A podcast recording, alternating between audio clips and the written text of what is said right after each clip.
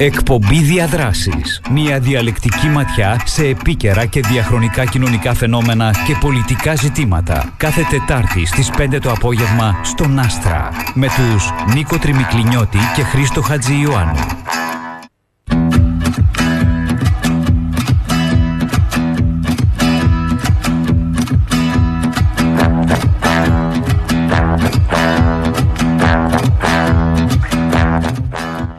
Εκπομπή διαδράσεις, φίλοι και φίλες, στο μικρόφωνο ο Χρήστος Χατζιωάννου, στο δίπλα μικρόφωνο ο Νίκος Τριμικλινιώτης, στον ήχο Ιάντρη Δημητρίου.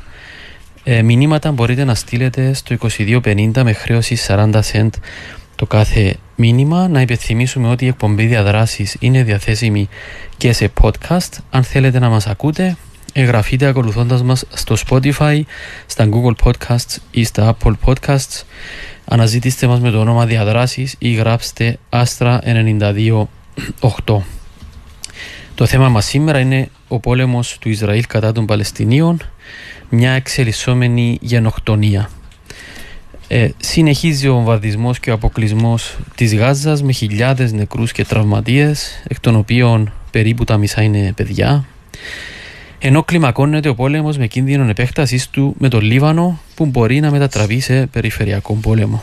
Συζητούμε για το Παλαιστινιακό και την εντυνόμενη βία, ένα συνεχιζόμενο έγκλημα κατοχής, βίαιο εκτοπισμού και επιβολής καθεστώτος apartheid και ε, για ε, γενοκτονία σε βάρος των Παλαιστινίων Μαζί μας έχουμε τη χαρά και τιμή να φιλοξενούμε τον πρέσβη της Παλαιστίνης στην Κύπρο, τον κύριο Απτάλα Ατάρη. Κύριε Ατάρη, καλησπέρα. Καλησπέρα σας. Καλησπέρα και σε εσάς και στους ακροατές. Ε, μας λέγατε πριν ότι είσαστε πάρα πολύ κουρασμένος. Ε, σας ευχαριστούμε που κάνετε την υπέρβαση να είσαστε μαζί μας. Μπορούμε να αντιληφθούμε την κούραση ε, την οποία περνάτε. ευχαριστώ εγώ που με καλέσατε και μου δίνετε την ευκαιρία και το κουρασμένος θα ντρεπόμουν να το πω σαν Παλαιστίνιος πρέσβης που εκπροσωπώ έναν λαό που αυτή τη στιγμή είναι κάτω από συνθήκες όχι πολέμου όπως είπατε εσείς, όχι γενοκτονία και θερμοκάθαρσης. Αλλά στη διάθεσή σας και όλα καλά. Ευχαριστώ πάρα πολύ για ακόμα μια φορά που με καλέσατε.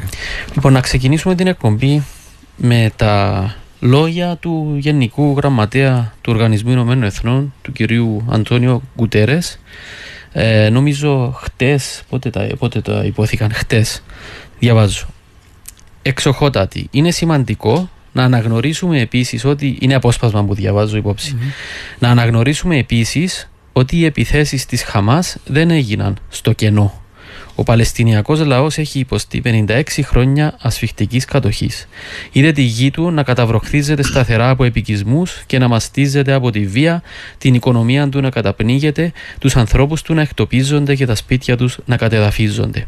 Οι ελπίδες του για μια πολιτική λύση έχουν εξανεμιστεί αλλά η οργή του Παλαιστινιακού λαού δεν μπορεί να δικαιολογήσει τις φρικτές επιθέσεις της Χαμάς. Και αυτές οι φρικτές επιθέσεις δεν μπορούν να δικαιολογήσουν τη συλλογική τιμωρία του Παλαιστινιακού λαού. Εξοχότατη. Ακόμα και ο πόλεμος έχει κανόνες Πρέπει να απαιτήσουμε από όλα τα μέρη να τηρούν και να σέβονται τις υποχρεώσεις τους σύμφωνα με το Διεθνές Ανθρωπιστικό Δίκαιο, να φροντίζουν διαρκώς κατά τη διεξαγωγή των στρατιωτικών επιχειρήσεων να μην χτυπούν αμάχους, να σέβονται και να προστατεύουν τα νοσοκομεία και να σέβονται το απαραβίαστο των εγκαταστάσεων του Οργανισμού Ηνωμένων Εθνών που σήμερα φιλοξενούν περισσότερους από 600.000 Παλαιστίνιους ο ανελαίτος βομβαρδισμός της Γάζας από τις Ισραηλινές δυνάμεις, το επίπεδο των απολειών μεταξύ των αμάχων και, και η ολοσχερής καταστροφή ολόκληρων γειτονιών συνεχίζουν να αυξάνονται και είναι βαθιά ανησυχητικά. Λοιπόν, ε, ως εδώ ήταν το απόσπασμα που ήθελα να διαβάσω, απλά ε, φαίνεται ότι ο, ο Γενικός Γραμματέας λέει, ξεκινά και λέει ε, ότι οι επιθέσεις της Χάμας δεν έγιναν στο κενό ε, Πώς θα το ερμηνεύατε, τι εννοεί, πιστεύετε, ο. Ναι, εννοείται ότι ε, ε, ήδη όλοι καταδίκασαν όλες τις δολοφονίες αμάχων για να μην και υπάρχουν αυτή η ιστορία με τους με του, με τους αμάχους. Να ξεκινούμε από ένα δεδομένο. Είμαστε ενάντια στις δολοφονίες αμάχων. Τελεία. Όλων των αμάχων. Ανθρώποι που δεν είναι θύματα και εξού και σήμερα καταδικάζουμε το συνεχή βομβαρδισμό των αμάχων που δολοφονούνται κάθε μέρα. 5-6 χιλιάδες άτομα δολοφονούνται κάθε, αυτή τη στιγμή που μιλούμε, σκοτώνονται. Ε, Επομένως, ξεκινούμε από αυτό. Αλλά ε, το σημαντικό είναι αυτό. Όταν λέει δεν έγιναν εν κενό, τι εννοεί; Να σας πω, καταρχήν ε, μέσα σε αυτό το κλίμα και κάτω από αυτές τις συνθήκες δύσκολα χρησιμοποιεί κανείς τις λέξεις ευχάριστη έκπληξη. Γιατί τίποτα δεν είναι ευχάριστο στον πόλεμο και τίποτα δεν είναι ευχάριστο με, αυτά, με αυτές τις εικόνες που βλέπουμε στις τηλεοράσεις και τα λοιπά. Ακόμα και μικρά παιδιά κάθονται και παρακολουθούν και στο διαδίκτυο και στη τηλεόραση και τα λοιπά. Τι γίνεται στη Γάζα. Εγώ λέω ευχάριστη έκπληξη με την έννοια ότι εγώ προσωπικά ευνηδιάστηκα ε, από αυτή την δήλωση. Είναι πέρα ή απέρα δίκαια. Ειδικά που ακούστηκε από τον Γενικό Γραμματέα το ΙΕ. Το ότι δεν ξεκίνησε από το πουθενά αυτή η επίθεση κατά κάποιο τρόπο είναι, είναι αυτό που λέμε εμείς. Αυτό που λέμε όλοι οι Παλαιστίνοι διπλωμάτες, οι πολιτικοί, οποιονδήποτε Παλαιστίνιο και να πετύχετε στον δρόμο, αυτό θα σας πει ότι η κατοχή, να ξέρετε κάτι, επειδή προέρχομαι από τα κατεχόμενα και ζήσα πολλά χρόνια ε, στα κατεχόμενα γεννήθηκα στη Δυτική Όχθη. Είμαι από την πόλη Τζινίν που όλοι ξέρουμε η Τζινίν τι, τι έχει περάσει αυτά τα τελευταία χρόνια. Και να θέλετε να ξεχάσετε ότι υπάρχει κατοχή από μόνη της η κατοχή σας το θυμίζει. Η συμπεριφορά του Ισραηλινού στρατού δεν αφήνει περιθώρια σε κανέναν Παλαιστίνιο όσο καλόπιστος και να είναι να ξεχάσει ότι υπάρχει κατοχή. Αλλά το ότι δεν ξεκίνησε από το πουθενά, αυτό είναι αλήθεια, πέρα για πέρα αλήθεια. Ας μιλήσουμε για τη Γάζα. Τι σημαίνει 17 χρόνια αποκλεισμού; Τι σημαίνει απαγορεύεται να βγεις από τη χώρα σου; Τι σημαίνει να, να, να μην μπορεί να πετάξει ούτε ένα πολύ πάνω από τη Γάζα χωρίς τον έλεγχο των Ισραηλινών; Τι, τι σημαίνει να ζεις κάτω στα μπουντρούμια, κάτω, κάτω από τη γη; Για να, για να, για να φύγεις να πα στην Αίγυπτο πρέπει να περάσεις από ένα τούνελ για να κάνεις αυτό. Να... Δηλαδή είναι, είναι ξεφτυλιστική ζωή. Είναι η ζωή που φτάνει στο σημείο κάποια στιγμή και λες, βάζω τη ζωή και το θάνατο στην ίδια ζυγαριά. Και αυτό είναι πάρα πολύ επικίνδυνο, να ξέρετε. Είναι πάρα πολύ επικίνδυνο. Η απελπισία, η απελπισία ε, έχει φτάσει σε, σε ένα πολύ επικίνδυνο ε, σημείο.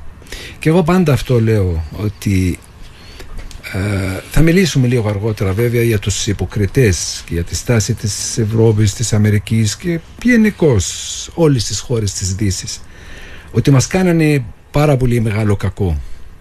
Αλλά συγχρόνως κάναν κακό και στους Ισραηλινούς. Κάναν κακό στους Ισραηλινούς που τους ε, τροφοδοτούσαν με δόσεις αλαζονίας.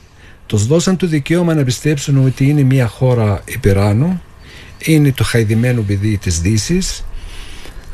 είναι στην πρώτη γραμμή στην υπεράσπιση των ε, συμφερόντων της δύσης στην περιοχή στη Μέση Ανατολή. Οπότε είναι περάνω. Ό,τι κάνει το Ισραήλ δεν, δεν μιλάει κανείς δεν τους κάνει κριτική κανείς. Ε, όποιος τολμάει την κατηγορία την έχουν έτοιμη στο, στο σερτάριο ότι είσαι αντισημίτης. Ε, Όποιος κάνει, όποιος κάνει κριτική στο, Ισραήλ, Ισραήλ ναι, ναι είσαι αντισημίτης. Βεβαίως. Mm. Ναι, ναι. Mm. Γι' αυτό ο Γενικός Γραμματέας του ΙΕ, εγώ δεν το ζηλεύω καθόλου αυτή τη θέση που είναι και ο Θεός να, να, να, να, βάλει το χέρι του και να τον βοηθήσει να αντέξει από σήμερα και πέρα τι έχει να ακούσει. Ναι. Από τους Ισραηλινούς και από τα εργαλεία τους που, που υπάρχουν παντού. Άρα κάναν κακό στους Ισραηλινούς γιατί ε, ε, η αλαζονία οπωσδήποτε πληρώνεται και σε προσωπικό επίπεδο πληρώνεται και σε εθνικό επίπεδο πληρώνεται και η ιστορία είναι γεμάτη από παραδείγματα. Σε εμάς τι κακό κάνανε, γιατί ξεκίνησα την κουβέντα γι' αυτό, ότι μας φτάσανε στην απελπισία, στη δεσπιστία.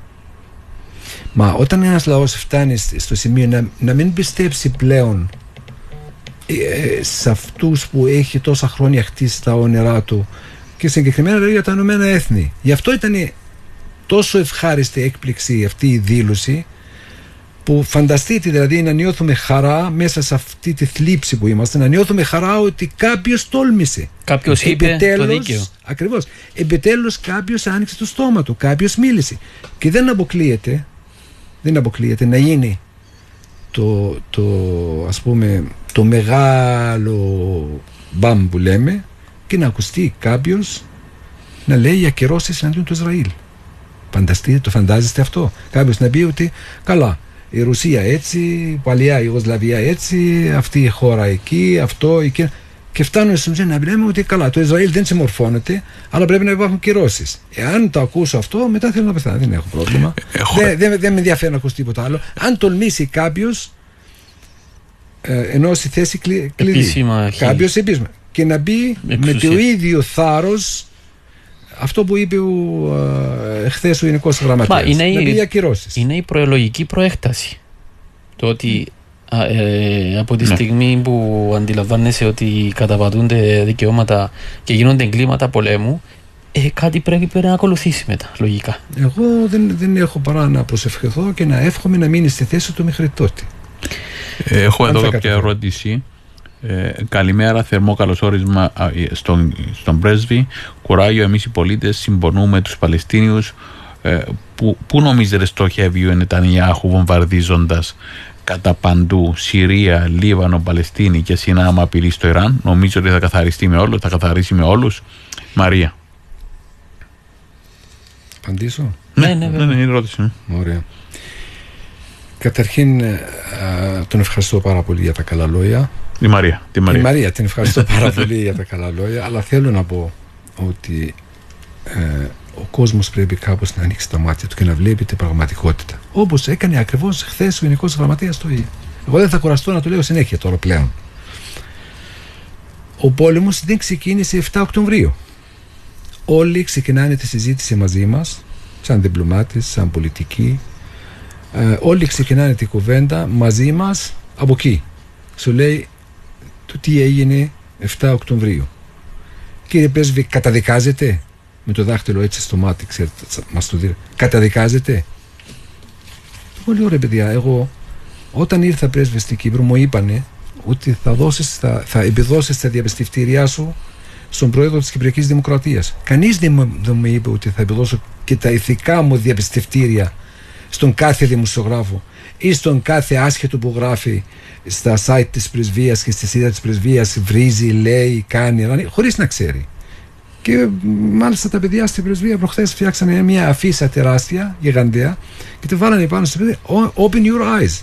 Ότι άνοιξε τα μάτια σου, ρε φίλε. Δες τι γίνεται γύρω σου. Μην λες μεγάλα λόγια χωρίς να καταλάβεις τι γίνεται. Τώρα, τι στοχεύει ο Νετενιάχου.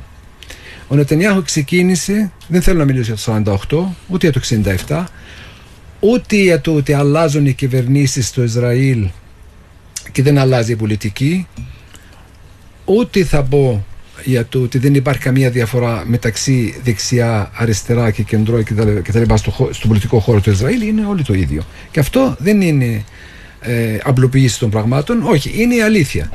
Ο,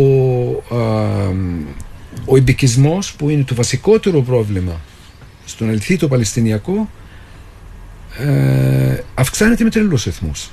Πόσοι χιλιάδες τώρα μιλούμε για... Κοντεύουν το ένα εκατομμύριο. Όταν μιλάς για ε, λύση δύο κρατών που όλος ο κόσμος τώρα νομίζουν ότι μας δουλεύουν με αυτό, μας κοροϊδεύουν. Δηλαδή καταδικάζουμε την Παλαιστίνη, βγάζουμε τους Παλαιστίνους ότι είναι βάρβαροι και στο τέλος, νούμερο 6, 7, στο τέλος γράφουν ε, είμαστε με, το, με τη λύση δύο κρατών. Ευχαριστώ πάρα πολύ. Καλά, το ένα κράτος υπάρχει από το 48, το κράτος του Ισραήλ. Το πιο επικίνδυνο κράτος στον κόσμο. Το άλλο, μήπως έχουν σκοπό να μας το δώσουν όταν θα αδειάσει και δεν θα υπάρχουν Παλαιστίνοι; Γιατί με τους ρυθμούς που πάει ο Νετανιάου δεν θα υπάρχουν Παλαιστίνοι πλέον. Ειδικά στη Γάζα δεν θα υπάρχουν. Και στη Δυτική Όχθη δεν πάμε πίσω. Η στατιστική λέει ότι σήμερα το πρωί 105 από 7 Οκτωβρίου μέχρι σήμερα στη Δυτική Όχθη 105 νεκροί. Παλαιστινική όλη νέα παιδεία. Όλοι και, 16, 17, 18, εκεί. Άρα... Και, και, και για τελευταίες 24 ώρες πόσοι, πόσοι στη Γάζα; Στη Γάζα τελευταίες 23 ώρες μάλιστα, αυτό χθες το βράδυ αυτό. Ήταν 700 άτομα. Μέσα σε 23 ώρες 700 άτομα. 700 άτομα. Ναι, ναι, Εκ των οποίων τα περισσότερα παιδιά ήταν παιδιά. Στη ναι. Γάζα, να ξέρετε, αν πετάξετε, μια, αν πετάξετε μια πέτρα στη Γάζα, κάποιο κεφάλι θα πετύχετε. Δεν υπάρχει περίπτωση και είναι, ε, οι περισσότεροι είναι, είναι μικρά παιδιά. Είναι mm. μικρά παιδιά. Και μια που μιλάμε για μικρά παιδιά θα σας πω ένα έτσι πραγματικά συγκλονιστικό βίντεο που είδα μέσα σε όλα τα άλλα που βλέπουμε ένας δημοσιογράφος έξω από το νοσοκομείο που ε, χτυπήσαν οι Ισραηλινοί του λέει εσύ αγόρι μου όταν μεγαλώσεις τι θες να γίνεις; Τώρα εγώ θα περίμενα να ακούσω γιατρός, ας πούμε, πιλότος, μηχανικός, δεν ξέρω. Το κοιτάει έτσι στα μάτια και μετά του λέει γιατί εμείς μεγαλώνουμε; Εμείς πεθαίνουμε μικροί. Για μένα ήταν πραγματικά το πιο συγκλονιστικό βίντεο που είδα όλες αυτές τις μέρες. Σοκαριστικό. Λοιπόν, ε, ε, τι κάνει ο Νετανιάχου; Και πού του πάει ο Νετανιάχου; Δεν θα πάμε, είπα, δεν θα πάμε πολλά χρόνια πίσω, πάμε ένα, ένα μισή μήνα. Είχε μία ομιλία στην Ειδική Συνέλευση του ΙΕ. Στην ίδια αίθουσα και στο ίδιο χώρο που πάρθηκε η απόφαση για την ίδρυση του κράτους του Ισραήλ τότε ε,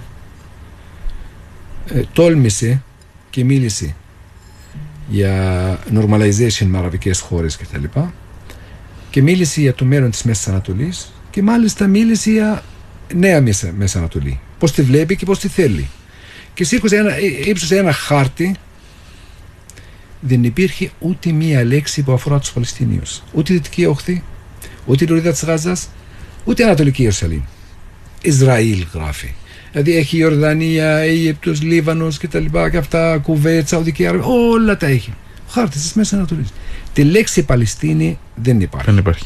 Δυτική Όχθη δεν υπάρχει. Λωρίδα της Γάζας δεν υπάρχει. Ανατολική Ιερουσαλήμ δεν υπάρχει. Τώρα έχει σημασία πού είπε, πού έκανε αυτή την πράξη ο Νετανιάου. Δεν σεβάστηκε καν το χώρο που βρισκόταν, που εκεί αποφασίστηκε για το κράτος του Ισραήλ, έτσι δεν είναι; Στα Ηνωμένα Έθνη. Και έτρεψε έτρεψες τη μούρη όλων των επικροτών στον κόσμο αυτό το χάρτη. Ναι. Κανείς δεν το είπε δεν τίποτα. Κανείς δεν αντέδρασε. Κανείς δεν αντέδρασε, κανείς δεν ασχολήθηκε. Ναι. Πριν από αυτόν είναι, είναι δύο υπουργοί γνωστοί στην κυβέρνηση του Νετανιάχου που λέμε ότι είναι φασίστες, είναι ο Σμούτριτς και ο, ο Μπενκεφίρ. Αυτή ο ένας πήγε φυλακή, δεν είναι φυλακισμένος να κάνει φυλακή για την. Έχουν κάνει. Για λόγω για τρομοκρατικές ενέργειες, ναι, ναι. τρομοκρατικές επιθέσεις. Σκότωσαν ναι. άτομα. Ναι. Λοιπόν, ο Σμούτριτς ήταν στο Παρίσι. Πώς τη λέτε, στη, στη πόλη του Φωτού; Ναι, πόλη Φωτός. Ναι. Ήταν εκεί και έχει μια εκδήλωση διάφορα, είχαν κάνει μια εκδήλωση διάφοροι Εβραίοι και τα λοιπά, δεν ξέρω ακριβώς τι εκδήλωση και είχε μπροστά του τον χάρτη την ώρα που μίλαγε το, το μεγάλο Ισραήλ ξέρετε ότι είχε όλη τη Ιορδανία μέσα μέσα στο Ισραήλ Περίεργο που δεν είναι και η Κύπρος μέσα, διότι το μεγάλο Ισραήλ περιλαμβάνει και την Ξέρω Κύπρο. Ξέρω πώς τελειώσατε ναι. εσείς και δεν ε, ναι. Ποτέ να, είμαστε, να, μην είμαστε, να μην είμαστε σίγουροι για τίποτα. Για τίποτα. λοιπόν, έχουμε, έχουμε πολλές ερωτήσεις. Ε, ε, απλά ήθελα να ξεκαθαρίσω ένα θέμα πριν να προχωρήσω στις ερωτήσεις. Για το, το θέμα του αν η επίθεση της Χαμάς ήταν απρόκλητη. Το, το, το μεγάλο, η μεγάλη ιστορική εικόνα νομίζω αρκετός κόσμος τη ξέρει. Εστιασμένα στα τελευταία ένα-δύο χρόνια τι γινόταν; Διότι η εντύπωση που είχε περάσει ήταν ότι Υπάρχει. υπήρχε ησυχία. Ε, εγώ ξεκίνησα να σας πω για τον χάρτη του Νετανιάχου. Έχει σημασία αυτό. Ότι οι άνθρωποι πιστεύω ότι φτάσαν στο σημείο να θέλουν να, ξεκαθαρίσουν το Παλαιστινιακό λόγο. Θέλουν να τελειώσουν το Παλαιστινιακό. Οπότε να εκδιωχθούν οι Παλαιστίνοι από, από την πατρίδα τους. Να φύγουν. Δεν είναι η επιστημονική φαντασία σενάριο. Πιστέψτε με αυτό που γίνεται στη Γάζα, αυτό σκοπεύει. Καταρχήν δεν σας έκανε εντύπωση αυτό, το, αυτό που έλεγα εγώ, πρόβα γενεράλη, ένα εκατομμύριο διακόσιες χιλιάδες κόσμο να πάτε από εδώ εκεί, εντολή από τον Ισραηλινό στρατό να μετακινηθούν ε, από τη βορρά στην νότο. Τώρα με τους βομβαρδισμούς που... Ναι, ναι. Αυτό δεν έχει να κάνει τίποτα με την ασφάλειά τους γιατί το Ισραήλ Ούτως σκασίλα το τώρα. Αυτό είχε σκοπό να σπάσουν ένα έτσι ψυχολογικό ταμπού, ας πούμε. ταμπού ναι. ότι οι Παλαιστίνοι κάτω από την πήγηση, κάτω από τις βόμβες και, τους, και, και τη σφαγή που γίνεται θα δουν πόσο εύκολα δύσκολα θα επαναλαμβάνουν αυτό που έγινε το 48 την Νάκμπα οπότε θα τους πούμε να μετακινηθούν να δουν αν μαζικά οι Παλαιστίνοι θα αντιδράσουν θετικά προς τα σχέδιά τους και θα μετακινηθούν ναι ή όχι ε, ε, δέστε όμως την αντίδραση δύο ανθρώπων εγώ μπορεί να οποιονδήποτε να με κατηγορήσει ότι κάνω προπαγάνδα έτσι Ελάτε όμως να, να δούμε τι αντίδραση είχε ο πρόεδρος της Αιγύπτου και ο βασιλιάς της Ιορδανίας. Εννοείται ότι οι άνθρωποι δεν λένε, δεν κάνουν προπαγάνδα, μιλάνε με, στοχευμένα και μιλάνε με διάφορα στοιχεία και πληροφορίες κτλ. Και, τα λοιπά και αυτά. Δύο, με δύο μεγάλες χώρες της Μέσης Ανατολής. Είπαν και οι δύο ότι πάνω από το πτώμα μας θα περάσουν θα περάσει οποιονδήποτε πρόσφυγα από, τη, από την Παλαιστίνη και θα μπει στην Αίγυπτο ή στη Ιορδανία. Εμένα αυτό με τρόμαξε. Βέβαια τους ευχαριστούμε αυτό. Αλίμον. Αυτή είναι η θέση μας. Δεν, δεν, δεν το λέω ότι στεναχωριέμαι που είπαν αυτό. σα ίσα. Έτσι έπρεπε να κάνουν και έτσι έπρεπε να είχαν κάνει το 48. Δεν θα είχαν φύγει οι Παλαιστίνοι, θα είχαν μοιραστεί σε, διάφορα, ε, σε διάφορους καταβλισμούς στο Λίβανο και στη Συρία κτλ. Αλλά εκεί βλέπετε ότι το, το, το σχέδιο του Νιτενιάχου το έχουν, το έχουν καταλάβει. Το έχουν καταλάβει και εμείς οι Παλαιστίνοι. Απλώς η αξιοπιστία μας πάντα, επειδή είμαστε αντίπαλοι, ε, υπάρχει ερωτηματικό. Μήπως ο πρέσβης της Παλαιστίνης κάνει προπαγάνδα κτλ. Ελάτε, πάμε στη Ιορδανία. Ο Ιορδανός τι να πει έτσι ο βασιλιάς; Πάνω από το πτώμα μου είπε. Ο Αιγύπτιος τι να πει έτσι; Είναι αυτές οι δύο χώρες που συνορεύουν με το, με το Ισραήλ και με την Παλαιστίνη. Οπότε είναι υποψήφιες χώρες να δεχθούν τους πρόσφυγες. Και κάτι τώρα που άκουσα στο αυτοκίνητο που ήρθα, το, το διάβαζα σε ένα group WhatsApp που έχω με διάφορους συναδέλφους κτλ. Λέει διέρευση ένα έγγραφο από το, από το Κογκρέσο της Αμερικής ότι ο Biden έχει ζητήσει ένα μεγάλο ποσό, έγκριση για ένα μεγάλο ποσό που θα το ε, διαθέτει για να λύσουν το πρόβλημα των προσφύγων της Παλαιστίνης για τους πρόσφυγες πώς θα τους τακτοποιήσουν στις χώρες που θα πάνε Άρα εννοείται ενδεχομένως προετοιμάζεται μεγάλη κανονική γενοκτονία. Ε, ναι, είναι το μαζικός εκτοπισμός. Εξάλλου από το 2014 ο Νετανιάχου τα έχει αυτή τη θέση, έχει επίσημα και από η αντίδραση του για το Όσλο ήταν ότι θα, θα εκτοπίσουμε τους, ε, έχω διαβάσει ότι ο σκοπός είναι ο μαζικός εκτοπισμός τους και μάλιστα οι αναφορές που κάνει είναι αν για το, ότι το, το Χίτλερ, αν ο Χίτλερ έλεγε ότι ε, πιθανόν ο Χίτλερ να έδιωχνε τους Εβραίους έτσι και θα κάνουμε ναι. και εμείς τους Παλαιστίνους, υπάρχουν και αυτά. Ναι, ναι, Αλλά ναι. και η συζήτηση όλη αυτή που γίνεται, έχω διαβάσει και διάφορα sites που λένε ότι να μετακινείται από το ένα σημείο του γκέτο σε άλλο θυμίζει κάτι που έκαναν προηγουμένως οι Ναζί προς τους ε, κρατού, που ήταν τεράστιο ζήτημα εκεί για που υπάρχει. Να να πάμε στις ερωτήσεις που νομίζω είναι σχετικές. Το ένα το ερώτημα έχει να κάνει ερώτηση ε, τι θα ήθελε να δει από την κυβέρνηση της Κύπρου και τους σεσμού ε, για το θέμα αυτό. Τι νομίζει για τα μέσα μαζικής ενημέρωσης που καλύπτουν στην Κύπρο και πώς καλύπτουν αυτό που περιγράψαμε στη γενοκτονία. Η γενοκτονία θα μιλήσουμε λίγο σε ναι. λίγο, ίσως να μιλήσουμε, διότι κοντεύουμε και στο δεύτερο μέρος της θα μιλήσουμε γιατί τι εννοούμε γενοκτονία ε, και τα κλίματα Μήπως να αφήσουμε τη συζήτηση για την Κυπριακή Βουλή και την Κυπριακή Δημοκρατία μετά το διάλειμμα; Εντάξει, ωραία, να σταθούμε. Άρα, άρα να, να κάνουμε άλλες ερωτήσεις που έχεις ναι. Μια ερώτηση λέει ένας ακροατής: Είναι αλήθεια ότι επί καιρό Αράφατ το Ισραήλ δέχτηκε να γίνει Παλαιστινιακό κράτος και δικαιώματα στην Ανατολική Ιερουσαλήμ, Αντώνης; Αν είναι αλήθεια. Ναι, είναι αλήθεια ότι επί καιρό Αράφατ το Ισραήλ δέχτηκε να γίνει Παλαιστινιακό κράτος και δικαιώματα στην Ανατολική Ιερουσαλήμ. Ωραία, να σας πω κάτι. Καταρχήν, εμείς πιστεύουμε ότι οι διαπραγματεύσεις γίνονται μεταξύ εχθρών και όχι φίλων.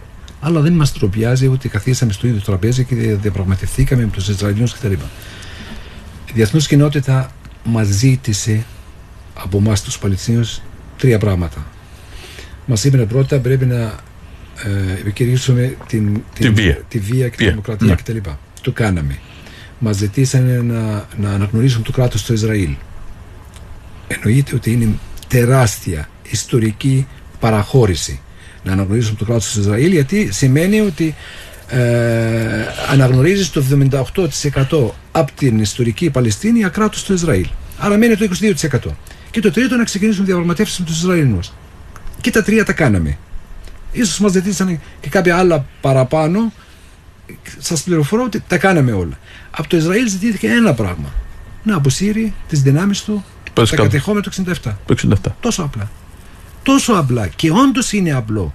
Δηλαδή δεν, δεν είναι...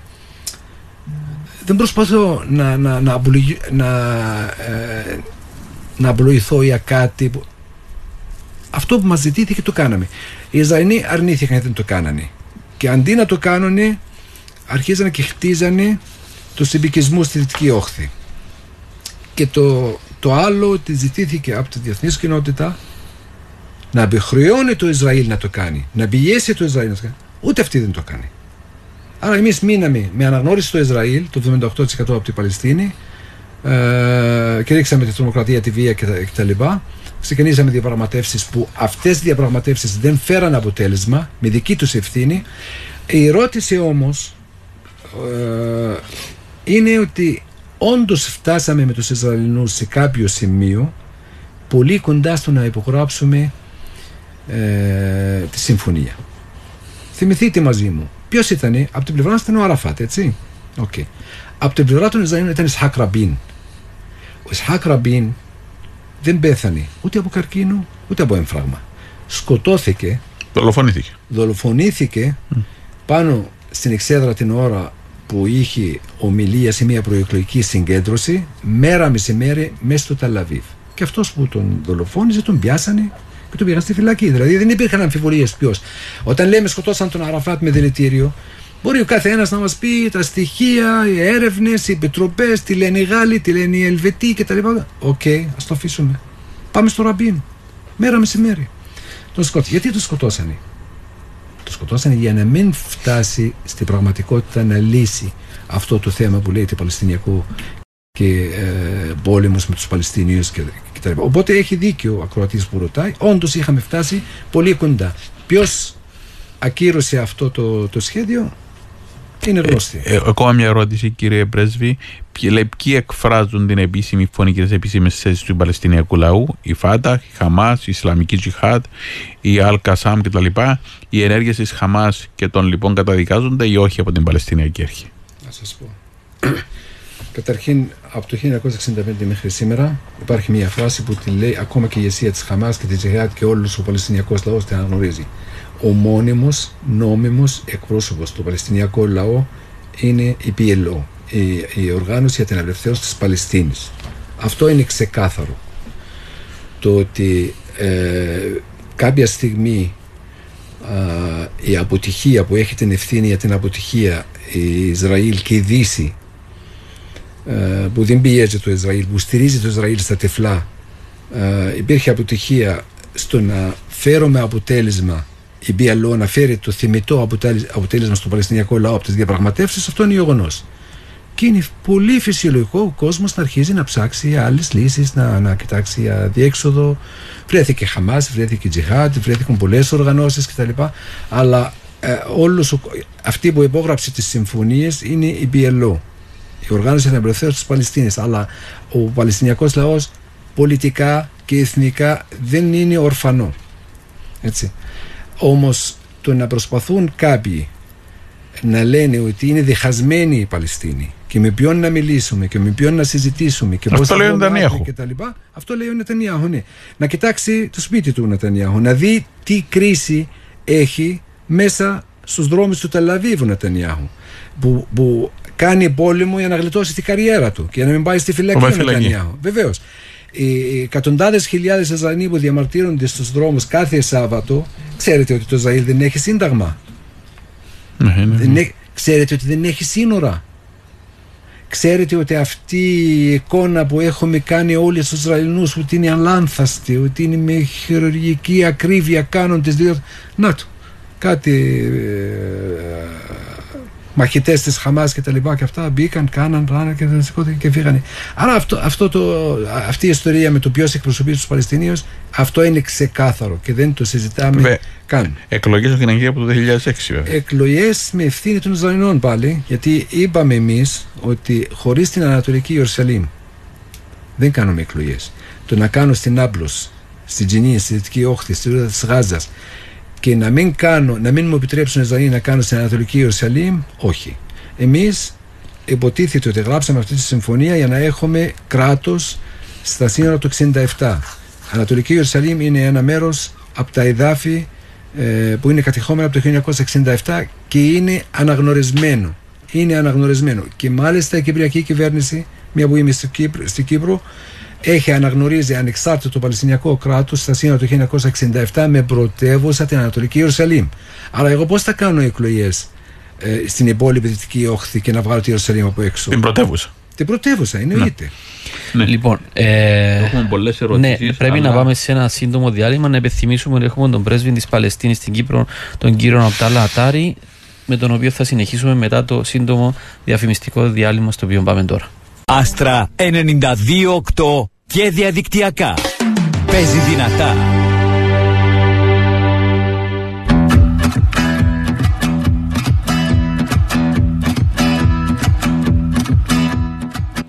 Εκπομπή διαδράσης, ε, αγαπητοί φίλοι, αγαπητές φίλες. Έχουμε εδώ τον πρέσβη της Παλαιστίνης, τον κύριο Ναταρή, για την συζητούμε μαζί του για το ζήτημα των εγκλημάτων που συμβαίνουν αυτή τη στιγμή και συνεχίζουν, τη συνεχιζόμενη γενοκτονία. Στο πρώτο μέρος της εκπομπής συζητήσαμε, έτσι, βάλαμε το πλαίσιο, ξεκινήσαμε με τη δήλωση του Γενικού Γραμματέα του ΟΕΕ που είπε ότι δεν έγιναν στο κενό αυτά που έγιναν και ξεκίνησαν από κάπου. Ε, θα ήθελα λίγο έτσι να ξεκινήσουμε από ε, ε, κάποια ζητήματα που έχουν ειδητεθεί. Το ένα είναι σε σχέση με την γενοκτονία. Ε, όταν μιλούμε για γενοκτονία, ε, η σύμβαση για την πρόληψη και καταστολή του εγκλήματος της γενοκτονίας λέει ξεκάθαρα ότι η γενοκτονία νοείται οποιαδήποτε ενέργεια ε, ενεργούμενοι με την πρόθεση ολικής ή μερικής καταστροφής ομάδος εθνικής, εθνολογικής, φιλετικής, θρησκευτικής ως τέτοιας. Και ο φόνος των μελών της ομάδας παρά μπορεί να είναι άτομο ή πολλά άτομα, σοβαρή βλάβη της σωματικής ή διενοτική ακαιρεότητας των μελών της ομάδας, αυτό που συμβαίνει αυτή τη στιγμή, ε, εκ προθέσεως σε συνθήκες διαβιώσεως δυνάμενας να επιφέρωσουν την πλήρη ημερική καταστροφή της. Μέτρα που αποβλέποντας την παρεμπόδιση της γεννήσεως στους κόρπου ορισμένης ομάδας. Αυτές είναι αναγκαστική μεταφορά ε, παιδών μιας ομάδας σε μια άλλη ομάδα. Και είναι ε, ο ορισμός της γενοκτονίας. Και γνωρίζουμε επίσης ότι υπάρχουν σήμερα εκθέσεις ε, και αναφορά του Γενικού Γραμματέα σε μια σειρά από άλλα εγκλήματα πολέμου και αναφέρουμε στην, στην συνθήκη του, της Ρώμης και στο Διεθνούς Δικαστηρίου ε, για ε, Διεθνούς Δικαστηρίου που ασχολείται με αυτά τα θέματα, το άρθρο 8 που λέει ξεκάθαρα μια σειρά από παραβιάσει. Κάποιες τι αναφέρω ο Γενικός Γραμματέας. Συλλογική τιμωρία, ε, βομβαρδισμοί, ε, επιθέσεις εναντίον αμάχων. Ε, όλα αυτά τα θέματα συθέτουν αυτόν που ονομάζουμε γενοκτονία και εγκλήματα πολέμου. Αυτό είναι που συμβαίνει αυτή τη στιγμή. Και τα ερωτήματα που τίθενται και έχουν θέσει πολλοί ακροατές μας, δεν θα μπορούσαμε να τα απαντήσουμε όλα, τους απολογούμαστε στους ακροατές μας, αφορούν σε σχέση με το τι γίνεται στην Κύπρο. Σε ποιο βαθμό, κύριε Πρέσβη, ε, ή τα μέσα μαζικής ενημέρωσης η, η χώρα, οι θεσμοί ανταποκρίνονται στο να παρουσιάσουν αυτά τα τεράστια ζητήματα των μαζικών σφαγών που συμβαίνουν αυτή τη στιγμή στην Παλαιστίνη. Καταρχήν επειδή υπήρχε και μια άλλη ερώτηση που αφορούσε τη θέση μας για το Κυπριακό σαν Παλαιστίνη κτλ. Η σχέση, η σχέση Παλαιστίνη-Κύπρο πάει πολλές δεκαετίες πίσω από την εποχή Μακάριος Αραφάτ και τα λοιπά. Πάντα λέμε ότι έχουμε κοινέ αξίες και αρχές εμείς με τους Κύπριους. Ε, πιστεύουμε στη δημοκρατία, στην ελευθερία, στη δικαιοσύνη. Πιστεύουμε στο δικαίωμα του κάθε λαού να αγωνίζεται με τα νόμιμα μέσα που διαθέτει με όλα τα νόμιμα μέσα που διαθέτει για την ελευθερία του και για τη δικαιοσύνη και για την ανεξαρτησία του και για την αξιοπρέπειά του τουλάχιστον αυτό ε, ε, εγώ μπορώ να πω να ξεκαθαρίσω σε όποιον με ρωτάει για Κύπρος, Παλαιστίνη και τι στάση έχουμε κτλ. Εγώ λέω η κάθε χώρα έχει κάθε δικαίωμα να ασκήσει την εξωτερική της πολιτική με βάση των δικών της, των δικών της συμφερόντων. Αυτό ισχύει και για την Παλαιστίνη, ισχύει και για την Κύπρο. Η σχέση Κύπρος-Παλαιστίνη πάντα πρέπει να είναι χτισμένη πάνω σε μία λέξη πάρα πολύ σημαντική και αυτό είπα στη μέρα που επέδωσα τα διαπιστευτήριά μου στον, στον, στον εξοχότατο πρόεδρο της Κυπριακής Δημοκρατίας ότι η σχέση μας είναι χτισμένη πάνω στη λέξη αλληλοκατανόηση. Το Κυπριακό είναι ένα ανοιχτό θέμα, ένα εθνικό θέμα ανοιχτό. Έχετε ανάγκη στήριξη από όλο τον κόσμο. Το ίδιο και εμείς Έχουμε ένα ανοιχτό θέμα εθνικό και έχουμε ανάγκη από τη στήριξη από όλον τον κόσμο. Με έναν όρο όμως. Ποτέ η εξωτερική πολιτική της Κύπρου ή η εξωτερική πολιτική της Παλαιστίνης να μην λειτουργήσει εις βάρος τρίτων. Πάντα να είναι ε, πάνω στα, στα, στα ψηφίσματα του ΟΗΕ και τη διεθνούς νομιμότητας. Αυτό για τη σχέση Κύπρος-Παλαιστίνη κτλ. Τώρα για τα μέσα μαζικής ενημέρωσης. Η επιχείρηση που έχει ξεκινήσει ο Νατανιάχου κατά τα λεγόμενα των διαφόρων 7 Οκτωβρίου κατά τη γνώμη μου είναι η συνεχόμενη Νάκμπα από το 1948 Νάκμπα σημαίνει καταστροφή έτσι. Καταστροφή σημαίνει Νάκμπα. Και πιο συγκεκριμένα για τις τελευταίες εξελίξεις τη μέρα που τόλμησε και είχε το, το θράσος και την αλαζονία να δείξει τον χάρτη της Μέσης Ανατολής με αυτόν τον τρόπο που ακυρώνει 14 εκατομμύρια Παλαιστινίων. Δεν υπάρχουμε στους λογαριασμούς του, του, του, του Νετανιάχου. Δεν υπάρχουμε. Όταν δείχνεις ολόκληρη την ιστορική Παλαιστίνη, μέσα δυτική όχθη της Γάζας και Ανατολική Ιερουσαλήμ, δείχνεις Ισραήλ, είμαστε τελειωμένοι. Έτσι. Και αυτό δεν το έκανε ούτε σε μια προεκλογική συγκέντρωση, ούτε σε ένα κομματικό όργανο του Λικούντ. Το έκανε μέσα στα Ηνωμένα Έθνη. Ε, από εκεί και πέρα, ε, αυτή η επιχείρηση που ξεκίνησε τώρα και σκοτώνει δεκάδες και μάλλον από χθες το βράδυ εκατοντάδες Παλαιστινίους ε, υπάρχει και άλλη επιχείρηση. Να μετατρέψουμε τους ρόλους. Και αυτή συνήθως εξελίσσεται στο εξωτερικό. Η προπαγάνδα. Ε, λέω, πάντα λέω εγώ ότι είμαστε στην εποχή της παγκοσμιοποίησης της ε, παραπληροφόρησης ε, αυτή η επιχείρηση εξελίσσεται όχι μόνο στην Κύπρο παντού ότι ε, ξαφνικά το Ισραήλ έγινε το θύμα ξαφνικά κάνουμε τα αδύνατα δυνατά να δυναμοποιήσουμε τους Παλαιστινίους ώστε να δικαιολογήσουμε όλες τις πράξεις που κάνουμε εις βάρος τους. Εγώ θα έλεγα ότι ε, κάποιοι εσκεμμένα, κάποιοι παρασύρονται ε, και παρουσιάζουν τις, ειδήσεις, και τις εξελίξεις με ένα τρόπο ε, προκλητικό. Εγώ έτυχε προχθές και έβλεπα μια εκπομπή στη τηλεόραση στην Ελλάδα. Γιατί έζησα χρόνια στην Ελλάδα. Εξού και τα εξαιρετικά στα ελληνικά, για τα οποία έχω λάβει εγκομιαστικά σχόλια. Ευχαριστώ. Ναι. Ακούω έναν πολιτικό χωρίς ονόματα, δεν θέλω να αναφερθώ στο όνομά του, ε, που να λέει, είναι, είναι και τότε που ήμουν στην Ελλάδα σαν φοιτητής, αυτός τον χαρακτηρίζανε οι Έλληνες τραμπούκος. Έτσι τον λέγανε. Τώρα είναι Εντάξει, προσωπικότητα. Και λέει ότι είμαστε με το Ισραήλ για τον πόλεμο του πολιτισμού απέναντι στη βαρβαρότητα. Η βαρβαρότητα εκπροσωπείται από τους Παλαιστινίους. Δεν κατάλαβα. Και ποιο πολιτισμό; Για ποιο πολιτισμό μιλάει και τολμάει οποιονδήποτε αρχηγό κράτος της Ευρώπης; Τώρα, Ποιον; Θέλετε να αναλάβουμε τις χώρες; Έχετε χρόνο στην εκπομπή να μιλήσουμε για όλες τις χώρες της Ευρώπης. Τι κάθε μία χώρα ξεχωριστά και τι ιστορία έχει. Απεικιοκρατίες κτλ. Ακόμα τα αγαθά της Αφρικής τα παίρνουν οι Ευρωπαίοι. Εδώ ξεκίνησαν πόλεμο στο Ιράκ με το, με το, με το ψέμα, το, το, με τα χημικά όπλα, καταστρέψαν ολόκληρη τη Μέση Ανατολή και μετά είπαν, όχι συγγνώμη, sorry, δεν υπήρχαν. Δεν mm. υπήρχαν. Λάθος πληροφορίες είχαμε. Καταστρέφεις ολόκληρο λαό, ολόκληρη χώρα. Αλλάζει το χάρτη της Μέσης Ανατολής. Μόνο και μόνο ότι υπάρχουν χημικά κτλ. Και, και, αυτά. και να σας πω και κάτι άλλο. Έχω όλο το θάρρος και όλη τη τόλμη και δεν φοβάμαι κανέναν και δεν τρέχω από κανέναν να σας πω το εξής. Το 95% από αυτά που λέγονται για, για το τι έγινε στην επίθεση 7 Οκτωβρίου είναι fake news. Τι θέλετε παραπάνω από το ο πλανητάρχης ο Biden να πέσει θύμα του fake news; Δεν βγήκε και είπε ότι είδε τις φωτογραφίες mm. με τα μωρά που του σκόψαν τα κεφάλια κτλ. Και, και αυτά. Μετά από δύο ώρες το μάζεψε. Μετά από δύο ώρες το μάζεψε. Το θέμα με το νοσοκομείο. Το θέμα με το νοσοκομείο. Τι είπανε, ότι είναι πύραυλος από την Τζεχάτ, λέει. Αν είναι δυνατόν. Είπαν οι αβιασμούς.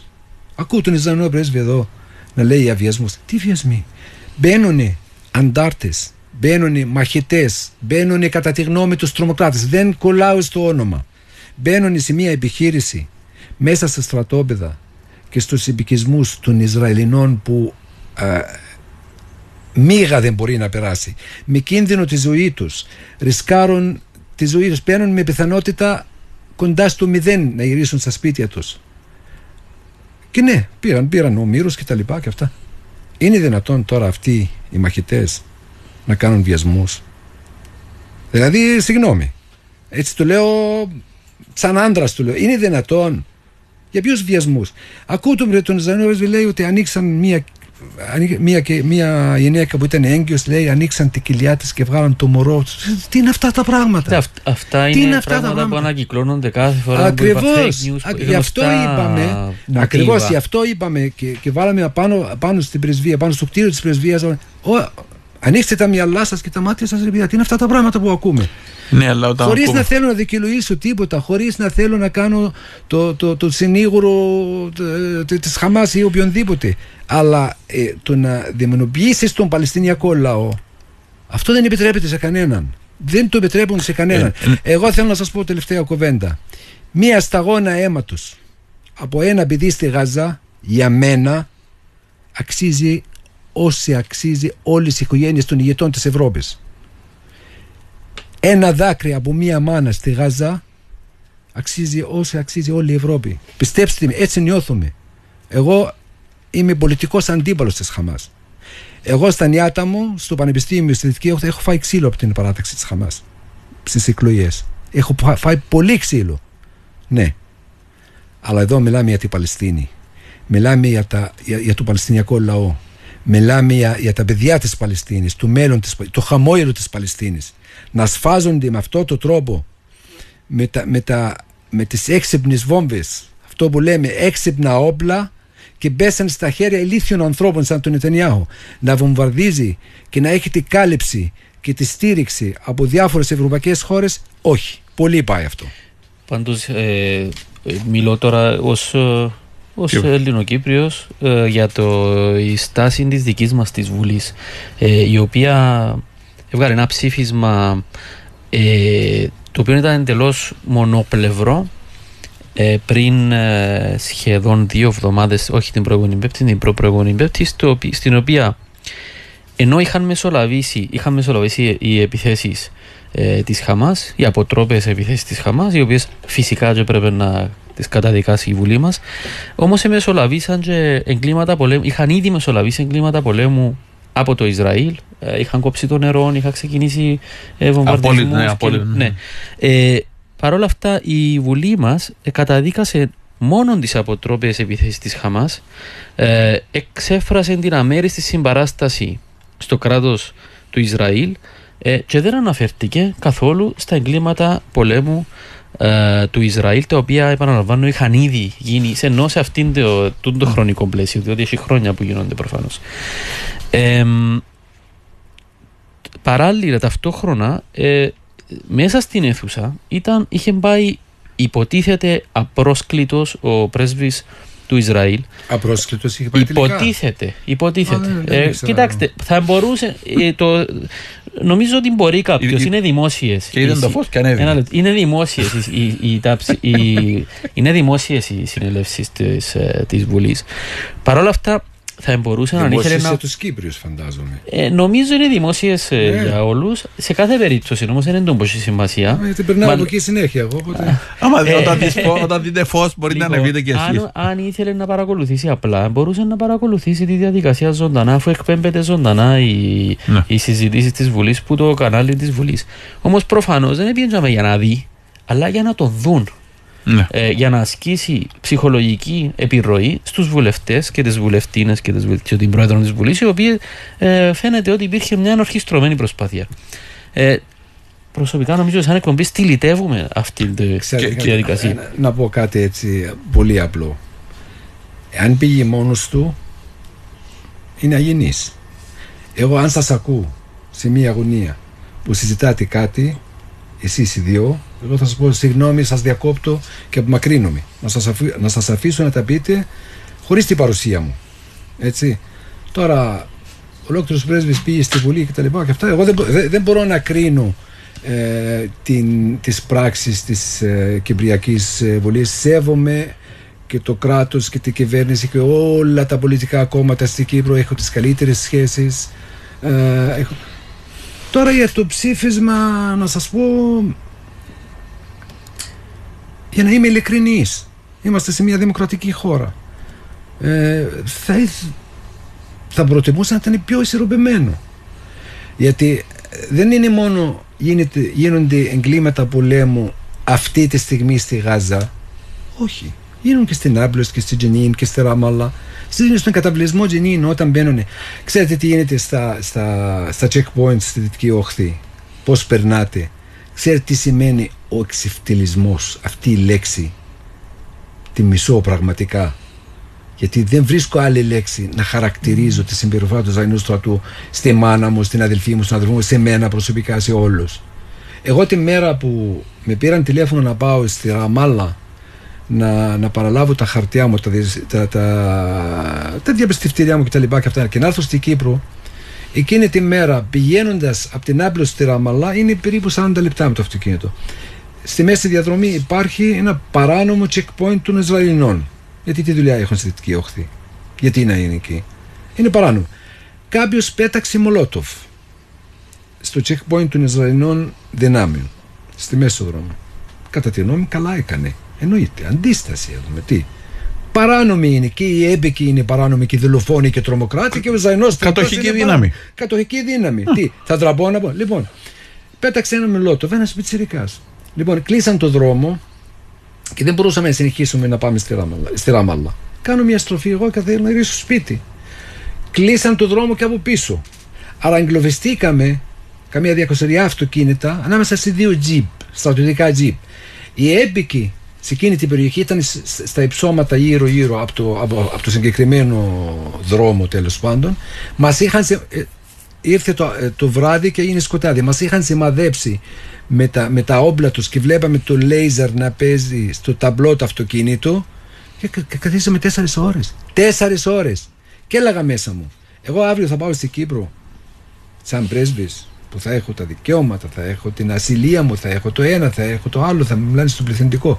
Εδώ τι γίνεται; Όχι. Να έρθουν οι Κύπροι, οι Έλληνες, οι Ιταλοί, οι Γερμανοί, όλη η Ευρώπη να έρθει εδώ να δει την κατάσταση. Την κατάσταση. Να δει, να δει τι γίνεται. Να κλει... ε, από... λοιπόν, εγώ να διαβάσω παρα... ένα, ένα μήνυμα να διαβάσω. Να διαβάσουμε τα μηνύματα. Ε. Α, να, τα διαβάσουμε. Νομίζω λοιπόν, ότι σωστό να διαβάσουμε τουλάχιστον τα μηνύματα. Όχι, θα τα διαβάσουμε. Αλλά πριν έχω ένα μήνα που ήρθε από την αρχή της εκπομπής που είναι από την, κάποιος από την πρωτοβουλία για τα δικαιώματα του ανθρώπου, που νομίζω είναι σημαντικό να πούμε, που ζητά άμεση κατάπαυση του πυρός στη Γάζα, άμεσον τερματισμό της Ισραηλινής κατοχής στην Παλαιστίνη. Και εδώ έχει μία ολόκληρη πρόταση που, προ, που εξετάζει γιατί πρέπει να συμβεί αυτό που πρέπει να συμβεί. Αυτό θα έπρεπε να ψήφαν της Βουλής, αγαπητέ Χρήστο. Όχι αυτόν το έσχος που έβγαλα για να μην τρεπόμαστε να παρουσιάζουμε. Τέτοιο είναι το που μιλάει για ανθρώπινα δικαιώματα, μιλάει για τις αποφάσεις του, του Συμβουλίου Ασφαλείας και τη Γενική Συνέλευσης για το δικαίωμα της Παλαιστινιακού λαού για αυτοδιάθεση, που μιλά για, την, για το πώς η Κυπριακή Δημοκρατία είναι ένα κράτος που είναι υποκατοχή και έπρεπε να στηρίξει αυτά τα πράγματα. Τέτοιον έπρεπε να το ψηφίσουμε. Έχουμε περίπου ένα λεπτό. Ναι, εμείς λέμε τα, τα λέμε απλά. Υπάρχει άνθρωπος πάνω σε αυτή τη γη που αρνείται ότι υπάρχει κατοχή στη Παλαιστίνη; Δεν υπάρχει. Οι ίδιοι Ισραηλινοί. Υπάρχει κατοχή κατοχική δύναμη. Άρα υπάρχει ένας λαός που είναι κάτω από κατοχή, κάτω, κάτω από την κατοχή, κατηχόμενα που λέμε. Και υπάρχει διατησία. Υπάρχει ο Γενικός Γραμματέας του ΙΕ που τα είπε για στο στόμα του χθες και υπάρχουν αποφάσεις του Συμβουλίου Ασφαλείας και της Γενικής Συνέλευσης του ΙΕ κτλ. Γιατί δεν εφαρμόζονται. Γιατί δεν εφαρμόζονται απλά. Άρα εμείς δεν θέλουμε ο, ο κόσμος να, να, να μας τον παίξει ότι κρατάμε ίσες αποστάσεις κτλ.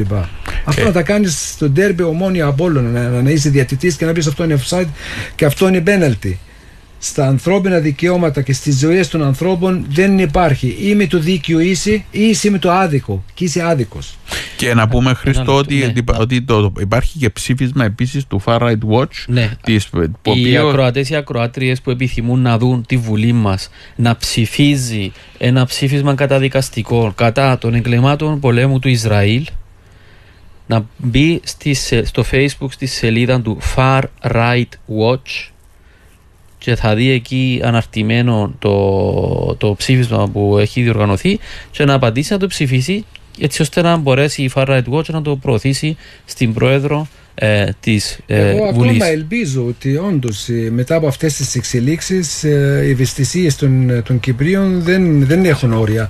Και, και θα βγάλει και τέτοιο ψήφισμα η Κυπριακή Βουλή. Λοιπόν, Ελπίζω, ε, έχουμε χρόνο. Και... Ναι, Να δια- θα α, είναι. επειδή φτάνουμε στο τέλος, να πάρα διαβάσω πολλά- κάποια, κάποια μηνύματα, ναι. διότι έχει πάρα πολλά μηνύματα. Απολογούμαστε που προλαβαίνουμε να διαβάσουμε όλα. Ε, λέει κάποια, ε, «Ιστάλλω τα σέβη μου στον πρέσβη ε, μαζί σας στου αγώνες. Κύριε πρέσβη, παιδιά του Άστρα, στείλτε την εκπομπή και στον πρόεδρο μας που δεν έχει ιδέα. Στάλω. Ε, άλλο μήνυμα λέει πάντως: Η πλειοψηφία των πολιτών σε όλον τον κόσμο συμμερίζεται τον πόνο των Παλαιστινίων και τους συμπαραστέκεται. Φαίνεται από τις μαζικές ε, κινητοποιήσεις. Ε, και τελευταίο μήνυμα να διαβάσω: Μην ξεχνάτε, η πλειοψηφία της Βουλής είναι οκλάνια της κυβέρνησης, δεν μας εκπροσωπούν, Μαρία. Λοιπόν, με αυτά να ευχαριστήσουμε τον πρέσβη της Παλαιστίνης Εγώ για σας τη ευχαριστώ χαρά και πολύ. την τιμή που μας έκαμε. Και να του ευχηθούμε ότι Καλούς ε, αγώνες. καλούς αγώνες είμαστε δίπλα και ελπίζουμε στο μέλλον να σας καλέσουμε όταν θα έχει τελειώσει αυτόν τον κακό όταν θα τελειώσουμε αυτή την ιστορία για να συζητήσουμε και με έναν αισιόδοξο μήνυμα διότι ο αγώνας σήμερα για την υπεράσπιση των δικαιωμάτων των Παλαιστινίων είναι αγώνας υπεράσπισης της- της ανθρωπότητας ως ανθρωπότητα για να μπορούμε να ζούμε και να ε, έχουμε κάτι καλύτερο για τα παιδιά μας. Σήμερα απειλείται η παγκόσμια ειρήνη, απειλούνται τα δικαιώματα, απο- απολύ- απειλείται αυτό που μας κάνει άνθρωπους και πρέπει να το υπερασπιστούμε. Εγώ με τη σειρά μου ένα ευχαριστώ και μια, ένα μεγάλο ευχαριστώ από τα βάθη της καρδιάς μου πραγματικά σε εσάς και σε όλους τους Κύπριους και μια υπόσχεση ότι θα είμαστε πάντα στην πρώτη γραμμή. Θα δώσουμε το δίκαιο αγώνα μας. Και ακόμα όταν απελευθερωθεί η Παλαιστίνη θα είμαστε με τους λαούς, που, με τους αδικημένους. Πάντα. Γιατί είμαστε αγωνιστές και δίνουμε ένα ωραίο αγώνα και έναν δίκαιο αγώνα. Λοιπόν, ε, να, ευχαρι- να ευχηθούμε καλό απόγευμα στους ακροατές και στις ακροάτρες και θα τα πούμε την ερχόμενη Τετάρτη. Γεια σας. Εκπομπή Διαδράσεις. Μια διαλεκτική ματιά σε επίκαιρα και διαχρονικά κοινωνικά φαινόμενα και πολιτικά ζητήματα. Κάθε Τετάρτη στις 5 το απόγευμα στον Άστρα. Με τους Νίκο Τριμικλινιώτη και Χρήστο Χατζη Ιωάννου.